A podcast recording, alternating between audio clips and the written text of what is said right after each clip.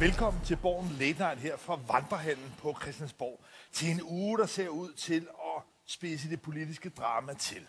Fordi lige i løbet af få døgn, der kommer først et stort skatteudspil, som Venstre får lov til at være afsender på. Og 24 timer senere, i hvert fald meget kort tid efter, der er planen, at den store 2030-plan skal komme, som Socialdemokratiet i højere grad bliver afsender på om velfærd. Og så er vi også i en uge, hvor koranloven er blevet øh, revideret, og hvor Nye Borgerlige har haft en landsmøde.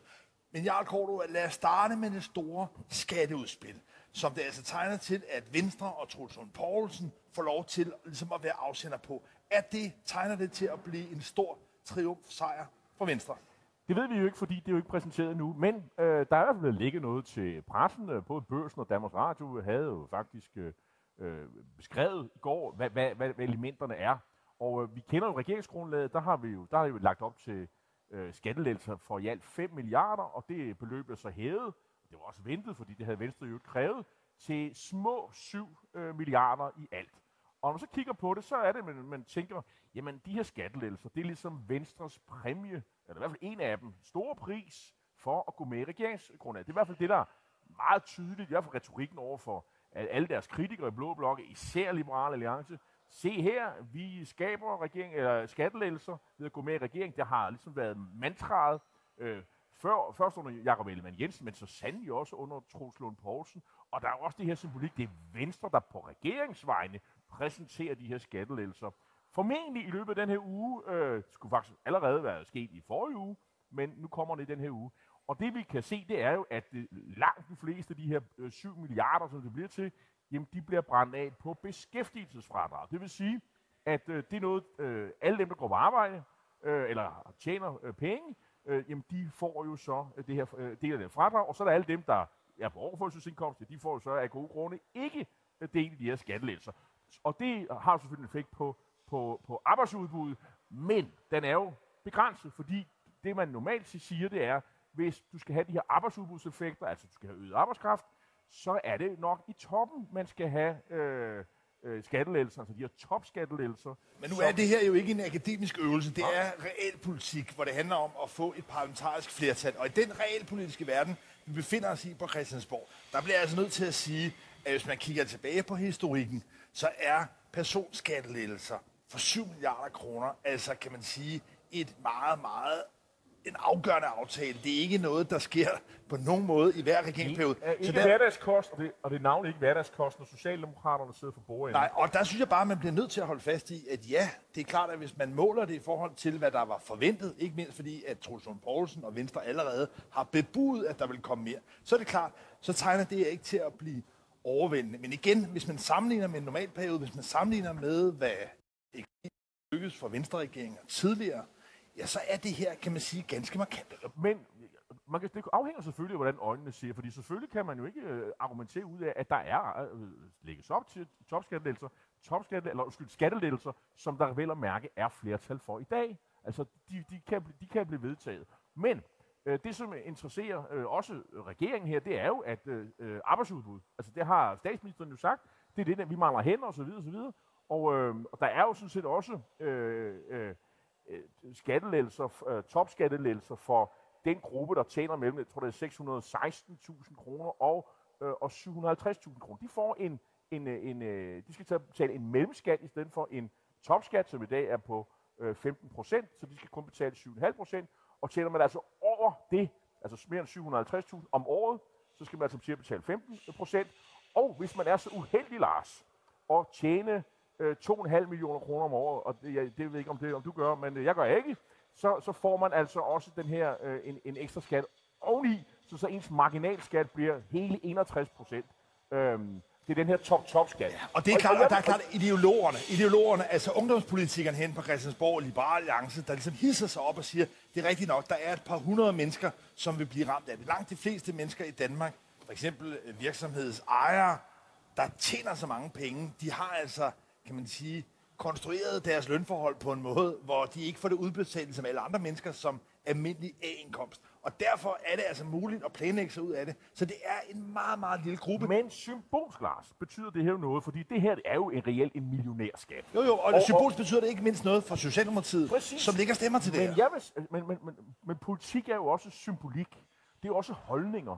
Det er, mange vil sige, det er jo en straf på flittige mennesker og folk, der kan noget osv. Og, og, og, og der tror jeg bare, at hvis det havde været en, tror jeg, øh, for i hvert fald for statskassen, ret billig øh, indrømmelse til Venstre, hvis man sagt, okay, den der top-top-skat, den giver ikke så meget i statskassen, du har lige redegjort, redegjort for det, at det giver ikke rigtig noget. Den fjerner vi. Det ville have været noget, som hvor Venstre kunne sige, puha, nu, øh, nu er en af de ting, som LA kører med, det er nu taget af bordet. Det er ikke sket endnu. Spørgsmålet er, om det sker. Men, men jeg- jeg, det, jeg, jeg det, er jo lidt drømme. Det er jo lidt sådan noget, synes jeg, sådan en lille bitte smule, øh, enten sådan oppositionspolitik som Liberal Alliance, eller sådan noget lidt ungdomspolitik, sådan noget VU, en anden drømmeforestilling om, at hvad man kunne gøre, hvis det skulle være maksimalt liberalt.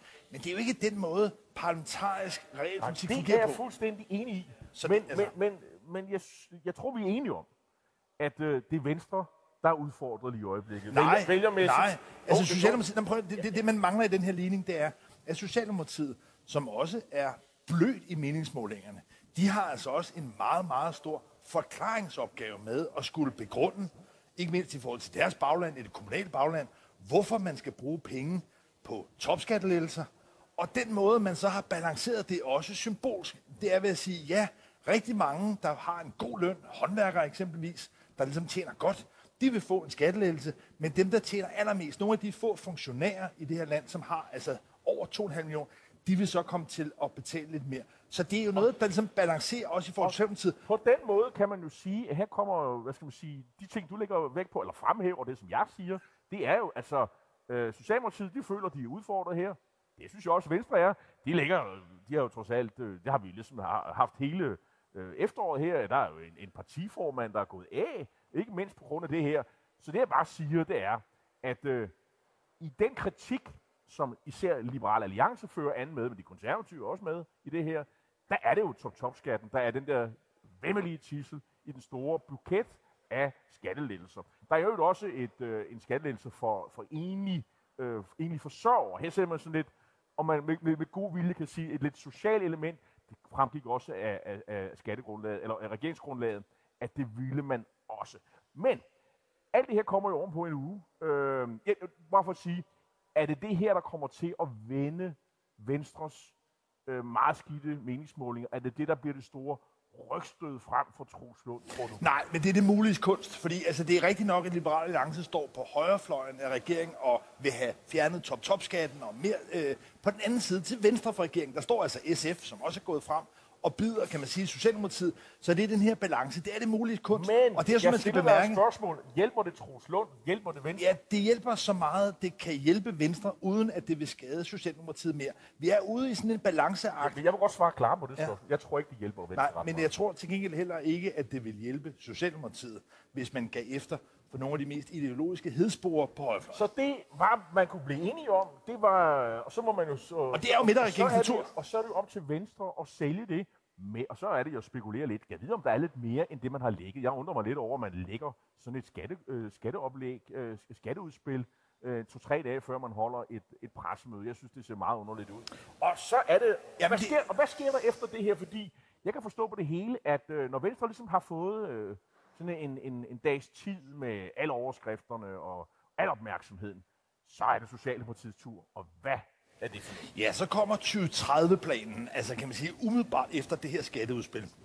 Det, der er ideen med 2030-planen, det er jo, som titlen antyder, at lægge en økonomisk plan for de næste syv år, hvor man der, og det opfatter Socialdemokratiet, kan man sige, som en stor strategisk sejr, har fået forpligtet både Lars Løkke og Moderaterne, og nu Venstre, anført af, formentlig anført af Troels Lund Poulsen, til at forpligte sig på, at udgifterne til offentlig velfærd, det er både til ældre og til syge, og til psykisk syge ikke mindst, at de skal følge det demografiske træk. Og det gør, at man... Demografiske udvikling hedder det vel. Altså, det er, men der bliver flere og flere ældre og sådan Ja, noget. ikke? det er sådan, at hvis man bare fremskriver udviklingen, så vil der være øgede udgifter. Altså normalt kunne man sige, at hvis man har en million i dag, så kunne man også nå det samme for en million om to år. Men sådan er det ikke. Man, fordi, kunne, man, kunne have, man kunne have valgt at sige, jamen uanset øh, at vi bliver flere ældre og der er færre på arbejdsmarkedet, så vil vi sige, at øh, de offentlige udgifter skal falde øh, med 0,1 procent. Ja, det, det, det kunne man jo have sagt, men det, det kommer sådan, så ikke nu. Det er sådan noget typisk, man hører fra borgerlige tænketanke eller liberale alliance. Men det, man altså nu er blevet enige om i regeringen, og det er det, Socialdemokratiet opfatter, kan man sige, som en stor politisk sejr, det er, at man nu er blevet enige, også med Venstre og Moderaterne, om at lade de offentlige udgifter stige i takt med, at der kommer flere ældre og flere børn. er den store øh, politiske indrømmelse fra Moderaterne og Venstre til Socialdemokraterne. Ja, det er det, vi skal regne med. Ja, for at give skattelettelser. Og der kan man sige, at der tror jeg, at den slaglinje, det motto, eller kan man sige, den, det, det, det, det, den triumf, som Socialdemokratiet vil forsøge at påpege i 2030-planen, det er, at de vil opstille sådan et regnestykke, hvor man siger, for hver krone, der bliver givet til skattelettelser, så giver vi altså langt to flere, måske. ja, eller endnu mere, ja. til øh, velfærd. Så det vil sige, 7 milliarder, det går til, til skattelettelser, det har vi forstået, og så går der hvad, måske øh, en, en 11 stykker eller mere til måske, er det 18, 18 milliarder, der lå i kassen?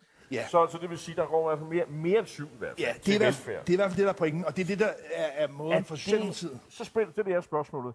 Det sted, hvor, hvor de fleste kan, kan se, at der mangler øh, ressourcer, i hvert fald det, som man kan høre i kritik, når man følger debatten, det er, øh, det er sygehusene, og det er kommunerne.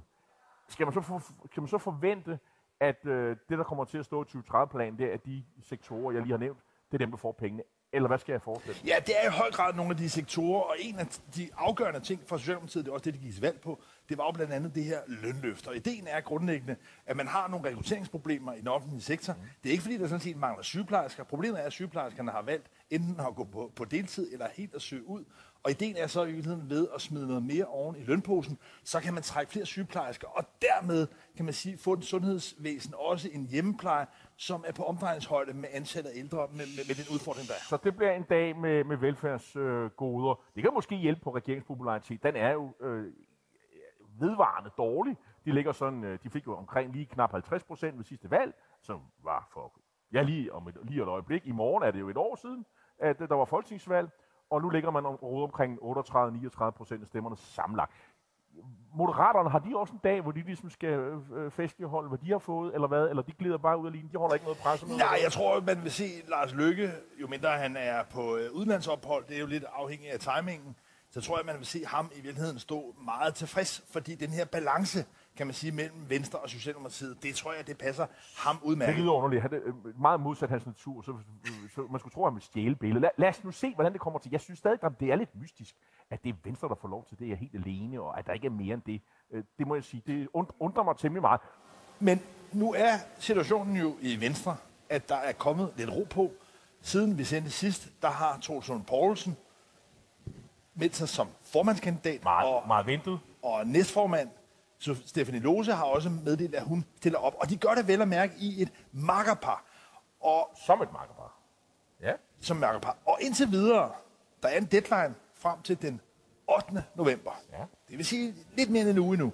Så der kan stadig være kandidater, jeg der melder sig. på det? Nej, det tror jeg ikke. Nej. For der har været et meget, meget klart signal fra hele partitoppen om, at den konstellation med Trudsen Poulsen som formand og som leder, politisk leder i regeringen, og Stefanie Lose, som vel er mærke trækkes ind igen på en ministerpost, det er at hun står for det organisatoriske. Og det er faktisk det, der er det, det, det eneste sådan rigtig overraskende. Det er, at hun siger farvel og tak til at være region Syddanmarks øh, formand, og permanent melder sig ind i dansk politik på landsplan. Og alle er jo interesseret i, det, det er jo hendes forgænger, han slap jo ikke særlig godt fra at gå fra at være populær regionsrådsformand. Det var Karl Holst. Det var Karl Holst til at være forsvarsminister.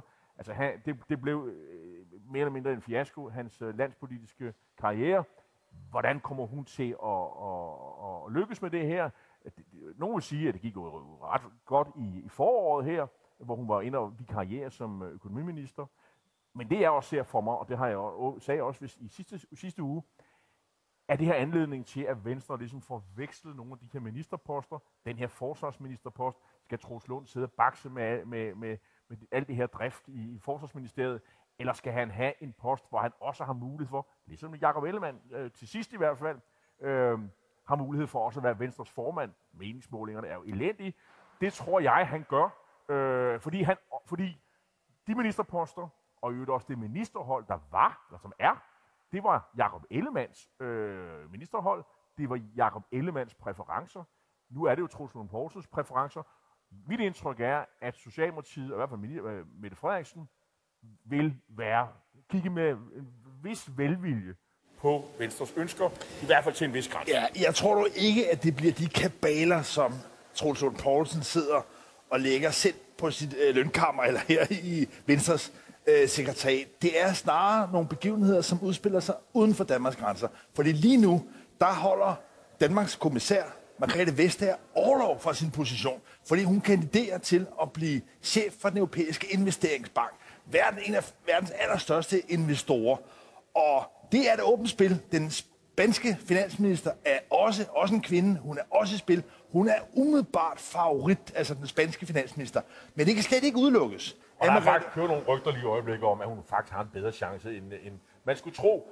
Igen, det er rygter, det ved vi ikke noget om, men hun er stadigvæk i spil. Men pointen er, pointen er at hvis Margrethe Vestager udpeges til at blive ny chef for den europæiske investeringsbank, så er hun jo ikke længere kommissær, og så skal der før tid, godt et år før tid, skal der så udpeges en ny dansk kommissær. Og der ved man med ret stor sikkerhed, at det i givet fald vil blive en socialdemokrat.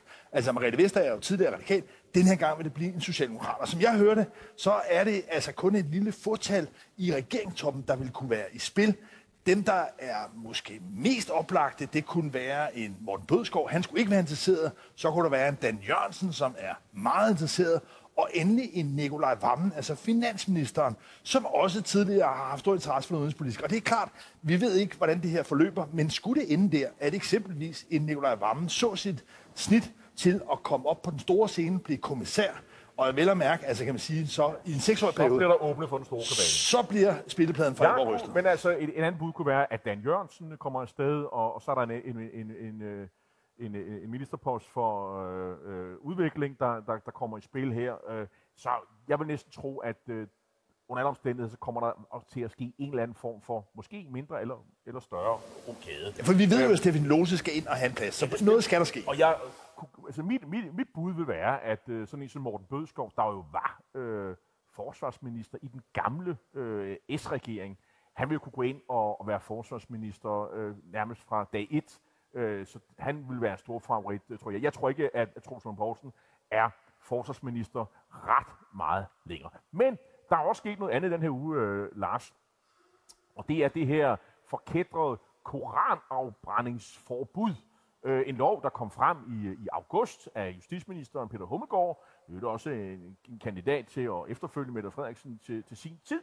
Øhm, han, har, han fik enormt meget kritik af det her, øh, den her lovgivning. Det var sjusk, og der var nærmest enighed blandt opposition og øh, fremtrædende jurister, dommerforeningen, kulturlivet, politiet. politiet. Der var ingen, der syntes, det var en god idé, og der var, de fremmandede alle mulige forhindringer for det her. Øh, det var specielt, øh, øh, altså, øh, folk kunne komme i klemme, hvis man nu kom til at sige et eller andet kritisk øh, om, om, om, om de hellige skrifter. Øh, det var et, øh, et de facto øh, tilbagevend til det her blasfemi øh, paragraf, som man afskaffede for en 5-6 år siden. Nu har man kigget på det igen. Der har været alle de her høringssvar, der tror der er 75 øh, høringssvar og så videre. Og så har de kommet med et nyt forslag, som jeg synes, når man så lige hører, hvad der bliver sagt, der er selvfølgelig altid dem, der er kritiske, specielt den blå option, er hammerne kritisk, enhedslisten kritisk, men jeg synes, jeg kan fornemme en anden ting. Der er nogen, der siger, ja, nogle de er ind, indsigelser, vi har haft, kritikpunkter, det må man faktisk tage øh, højde for i og skrive bemærkningerne. For eksempel må man for eksempel pakke Koranen ind i svinfedt. Nej, det må man ikke, men må man godt pakke den ind i, i, i, i regnbuefarver? Ja, det må man gerne. Må man gerne, må, må man gerne i, kunst, i kunstværker kritisere hellige skrifter? Ja, det må man gerne. Og i øvrigt er det også kun det, som de anerkendte trossamfunds skrifter. Det vil sige, det er ikke sådan noget med et kors, det må man gerne lave grin med, men det, det er skrifter, det, det er kun dem, det omhandler. Men jeg synes, at regeringen her har vist en vis sådan pragmatisme. Fleksibilitet. En, en fleksibilitet. En, en, kan man sige, måske mere klassisk øh, parlamentarisk proces, hvor der kommer høringssvar ind, og man lytter til det, man korrigerer en lille smule. Så der er ikke nogen tvivl om, at nogle af de mest sådan, altså, tisler, øh, tisler mest kontroversielle ting, kan man sige, er blevet afbødet en lille smule. Og da forslaget nok grundlæggende nyder en vis folkelig opbakning, så tror jeg sådan set, at regeringen er landet på noget, de kan slippe afsted igennem. Men man skal bare huske, at det her er altså stadigvæk, og det er jo den grundlæggende principielle ideologiske kritik af det her, det her det er jo stadigvæk en markant indskrænkning af vores ytringsfrihed. Altså det, at vi i et sekulært samfund, hvor vi ellers har vendet os til, altså med den her sådan lidt bramfri folke, folkelige humor og, og attitude, vi har i Danmark, at nu skal det længere, ikke længere være muligt at sige bestemte ting, eller i hvert fald kan man sige, vise det i handlinger i forhold til nogle gamle øh, skrifter. Fordi hvad? Ja, og det er jo det, der synes jeg stadigvæk, kan man sige, er en man gådefuldt. Det er egentlig, hvad er det argumenterne grundlæggende? Hvad er anledningen til, at vi nu ligesom skal indskrænke vores ytringsfrihed, at vi ligesom skal ligge under for religiøse kræfter? Og der er det jo et eller andet sikkerhedsargument, der bliver brugt, at det her, det er for ligesom at dyse øh, konflikter lidt ned. Det er et svært argument, for det er jo noget, man altid ligesom kan hive op. Det er noget, man kan bruge til, kan man sige, som at indskrænke borgerrettigheder og frihedsrettigheder på alle mulige områder. Mange ser det her som et knæfald for, for de øh, muslimske lande, som i, i det hele taget gerne vil begrænse ytringsfrihed. Det har de jo selv gjort i deres egen lande, og nu skal det så også omhandle Vesten. Vi har også et øh, muslimsk øh, befolkning og deres organisationer, som jo også har, de har faktisk været meget positive over for alt det her. Øh, og det, hvad andre ser som et, øh, et, øh, et, et, et, et klart signal på, at, at det går den forkerte vej. Det vi bare kan være helt sikre på, det er, jeg tror, at det her øh, bliver taget positivt ned af de der sikkerhedspolitiske hensyn, du hensyder til. Folk synes ikke, at Rasmus Paludan og ligesinde skal rende rundt og brænde koraner af foran ambassader. Det, det, det, det, det, det, det folk gerne vil af Og regeringen har altså fået signaleret, at den meget sådan dumstolte attitude, de for eksempel havde i forbindelse med bededagene, den har de lagt lidt væk. De har måske lært af erfaringerne, at det der med at stå meget, meget stejlt, det har altså øh, nogle negative konsekvenser. Så den her gang, der har de lyttet lidt mere. De har, kan man sige, klattet lidt ja, og, og så bliver det spændende at se, om de radikale vil stemme for, for, for det her forslag. Vi, vi ved jo, at et af medlemmerne... Øh, ville ikke, han var meget kritisk, øh, deres øh, sundhedsordfører. Stinus Lindgren. Stinus Lindgren, øh, men vi har Martin Lidegaard, han siger, at der er meget, der tyder på, at, at de radikale vil stemme for det, og det tror jeg er nok for regeringen, så har det i hvert fald deres flertal på plads. For og, det er ligesom tommelfingerreglen. Altså regeringen vil gerne sikre sig ved alle ting, de laver, at der er mindst et andet parti, som på en eller anden måde er med til at give et alibi, eller kan man sige til, med, til at, og på en eller anden måde få det til at være vidderligt et midterprojekt. Og, og de kan måske heller ikke være helt sikre på, at det er alle i alle rækkerne. måske er der en enkelt, eller venstre, venstre mand eller moderat, øh, som har kvabab. Prøv, det her. Til sidst, til ja. sidst en, en kort lille ting. Mm. Her i weekenden, der havde Nye Borgerlige et, øh, et, et, et landsmøde, mm. Og det er efterhånden, kan man sige, kun øh, Pernille Vermund. Så hvordan, øh, hvad, hvad skete der her? Ja, altså der skete det, og det lyder lovende. Hun blev valgt som formand, fordi der skete jo det mærkelige, at de, de valgte jo en formand sidste år, som jo, øh, han sad der i tre måneder, og så, og så var hun jo sådan en øh, øh midlertidig politisk leder, og så skulle de jo vente på, at der var over landsmøde, så hun kunne blive valgt. Og det er hun så blevet igen. Men øh, medlemmerne vælter ud, de har halveret medlemstallet fra øh, imponerende 12.000 til omkring 6.000. Byrådets medlemmer vælter ud af partiet. Øh, Hvorhen? Jamen, primært Dansk Folkeparti, men øh, der er også nogen, der går til de konservative, men primært Dansk Folkeparti. Men altså, øh, og i, vi har allerede set øh, nogle meningsmålinger her, som, som, som peger på, at de nogle gange er under spærregrænsen. Så spørgsmålet er, hvad, altså er der plads til nye borgerlige? Vi har jo lagt migrav nogle gange, Lars, men alligevel så popper det op. Det er som om, at de, der er alligevel et eller andet, øh, der gør, at de holder, holder sig oppe. Men Pernille Vermund, synes jeg jo, i, øh, i stigende grad virker jo mere og mere pragmatisk i sine, i sine udtalelser. Altså, øh, det er jo ikke så skingert, som det var engang. Det virker jo som om, at øh, hele det her nye borgerlige, det, det har været et projekt, der ligesom har været sådan udviklende for hende personligt. Men øh, det er jo, det er jo, i dag er det jo Dansk Folkeparti, der er i hvert fald, fremstår det i hvert fald, øh, som måske mere rabiate på udlændingepolitikken, på EU-politikken. Øh, må, måske tager jeg fejl, men, men, men det, det synes jeg, de gør. Der er i hvert fald noget med nogle profil og noget med noget, med noget salgsarbejde, der slet ikke har den samme energi, som det havde Men lad mig slutte af med at konstatere, at der stadig er bald i den borgerlige, og i sidste regeringsperiode, der så vi Dansk Folkeparti blive kløvet, og var en meget stor del af folketingsmedlemmerne løb over til Inger Støjbergs Danmarksdemokraterne. I den her periode, ja, der kan det være, at pendulet lidt svinger en anden men, vej, men, og hvor nye borgerlige ser ud til at kollapse. Men det er jo ikke fordi, at og i hvert fald Dansk, Dansk, Dansk Folkeparti vælter op i, i meningsmålene. De ligger jo stadig på de der 3-4 procent, 4 øh, procent af stemmerne. Altså, det, så det, det er svært at sige, at, sådan at sige, at, at det er sådan, der er i hvert fald nogle medlemmer over, der er nogle byrådsmedlemmer, men jeg synes ikke, man kan sige, at vælgerne følger med. Det var alt, hvad vi valgte at bringe her fra Vandrehallen på Christiansborg. Vi er tilbage igen på, på næste, næste tirsdag. Tak fordi I så med derude.